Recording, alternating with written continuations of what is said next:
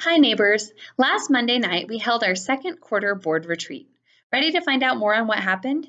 As usual, you may keep watching this video or click through to my blog to read this post in written form.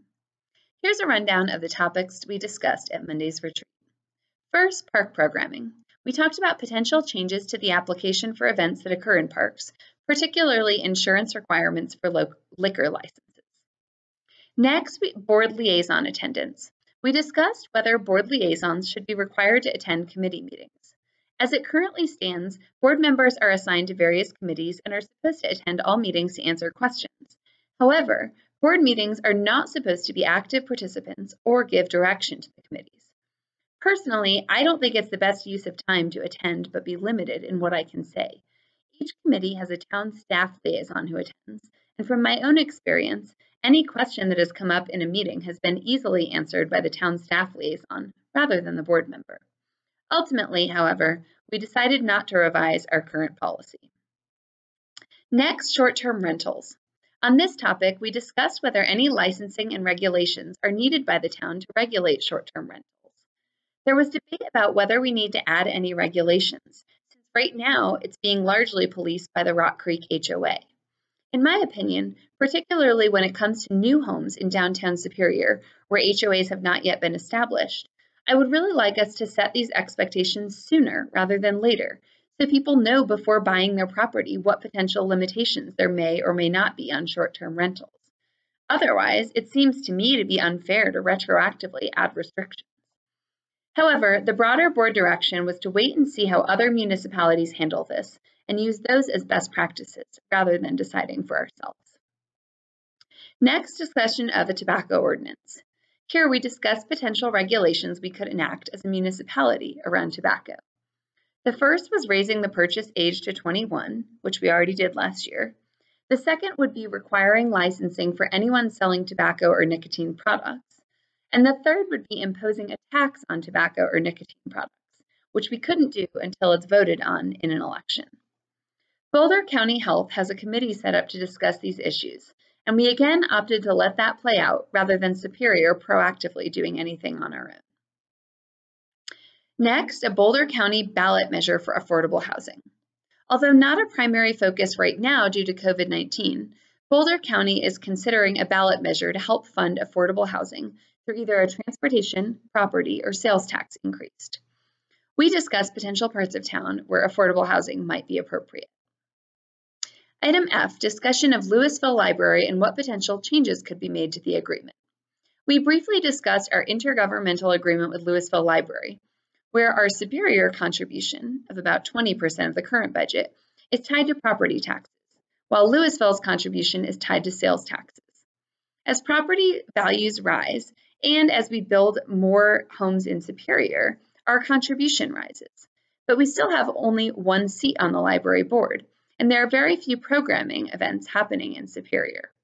But with this year's planned build out of 1500 Coalton Road and some potential library functions there, plus of course physical space for events, we agreed that there should be additional programming coming to Superior. Item G, street parking. There have been concerns about vehicles parked on the street for long durations. We also learned that Centennial recently started limiting street parking to no more than 14 days continuously, and discussed whether Superior might go in a similar direction. We directed town staff to look into the possibility of limiting the time duration for vehicles being continuously parked on the street. Item H, environmental and sustainability goals.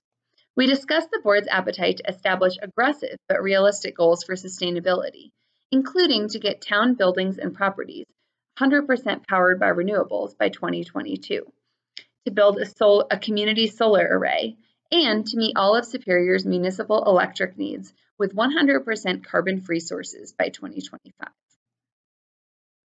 Next, a discussion of our town response to COVID-19 and what additional things we could do to protect public health, assist businesses, and better communicate with residents. As I've written before, I've been asking for a board discussion on this topic for five weeks, and at last week's board meeting, I finally got agreement that we could put it on the retreat agenda. As the broad topic title indicates, my goal was to have a brainstorming session around all the ways that COVID-19 is affecting our community and what we might proactively do to address it in a variety of areas. Members of the board had asked me to identify specific policies for this discussion. So three that I proposed were making sidewalks and trails one way, for example, asking people to always walk or run against the traffic, requiring masks to be worn by customers and staff in all public businesses, and asking town staff to focus on virtual events for the rest of the year, rather than spending time planning in-person events that may need to be adapted or canceled. Unfortunately, the rest of the board focused on responding to these specific ideas rather than brainstorming more broadly, which was not how I was hoping the conversation would go. It's clear that COVID 19 is going to impact nearly everything we do for the next year, at least. And I'd like us to get ahead of that rather than reacting to individual items as they arise or simply following the leadership of other communities. The point was raised that Superior does not have a public health department, and some members of the board stated that we should not make local decisions without that kind of expert knowledge.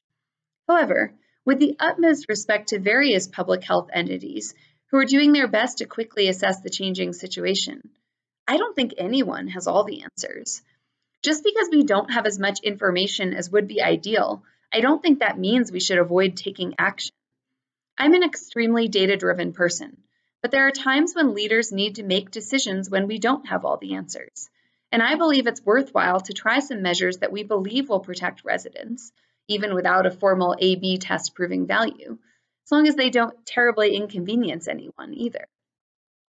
To use a specific example, Boulder has put signs up on their trails, which connect to ours, encouraging people to go in one direction if they can. To my knowledge, there's no formal study that proves that unidirectional trails are safer, but it seems logical and it isn't that much of a hassle for people to follow. Again, I don't think that unidirectional sidewalks and trails are by any means a panacea, but I use that as an example of how we could get creative to identify potential solutions to minimize transmission and keep us safer. Unfortunately, the only other idea that came up outside of my three examples was the need to better limit people hanging out at the state park.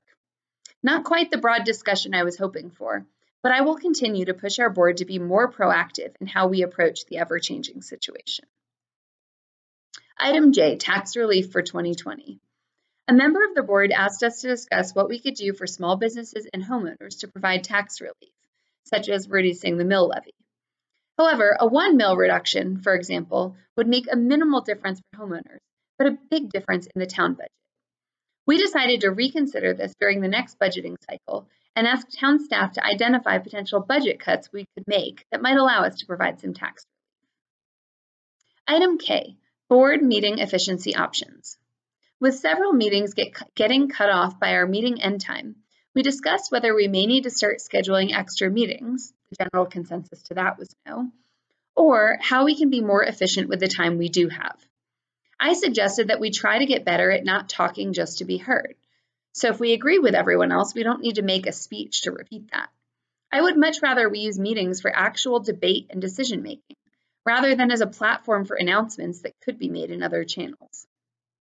I would also like us to continue trying to have more conversational dialogue rather than giving monologues, particularly when it comes to large agenda items where it's more efficient for us to all talk about specific to topics and aspects together before moving on to the next topic.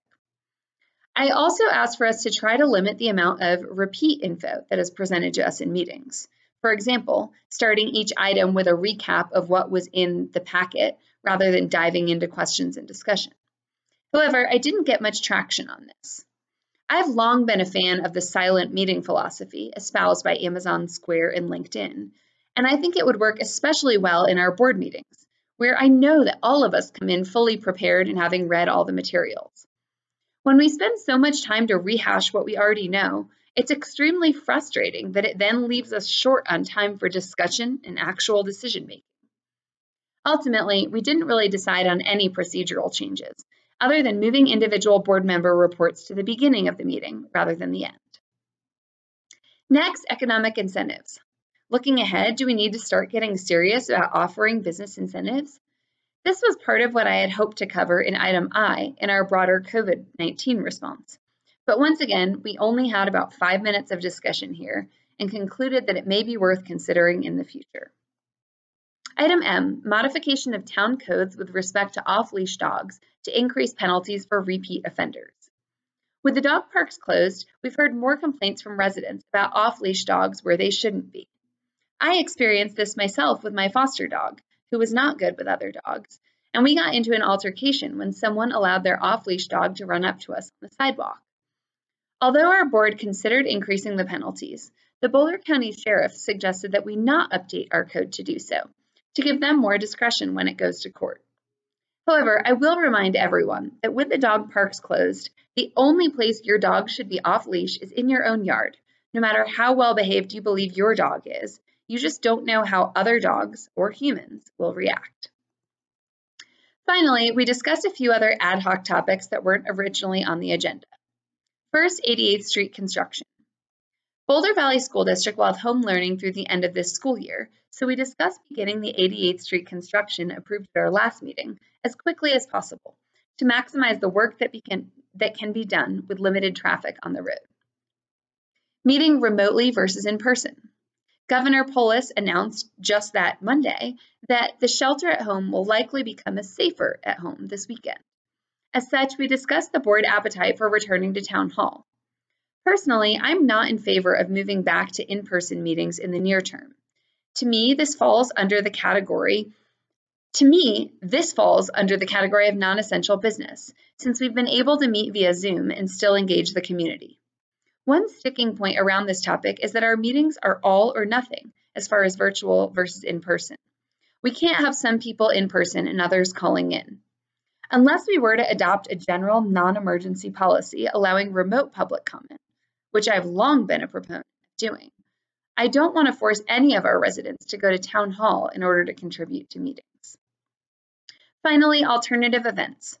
With a likely pivot away from in-person events, a member of the board brought up hosting drive-in movies in the park as a potential alternative that the town could sponsor. While I love the creativity, I'm concerned that this would still be encouraging people to be sharing closer proximity than we really should. Even if households are in their cars, it's likely that everyone will have the windows down, especially in warm weather, and at some point, there will likely be members of the family who will need to get out of the car to go to a public bathroom. Again, concentrating many people in one space. I think we certainly ought to start brainstorming ways to creatively organize events, but I would like us to plan for the worst case scenario and try to make them fully virtual, rather than spending staff resources planning in-person events with social distancing, which may need to be changed by the time the event date approaches. Thank you so much for taking the time to listen to this recap. I hope it's helpful. Our board is always open to hearing your questions, comments, and concerns. You may always email your feedback to townboard at superiorcolorado.gov or to me specifically at laura s at superiorcolorado.gov. As a reminder, any messages sent to a government email are part of the public record and will have your name attached. If you feel the need to write in anonymously, you may always comment at the bottom of my blog post recaps. Thanks again for listening and have a great week.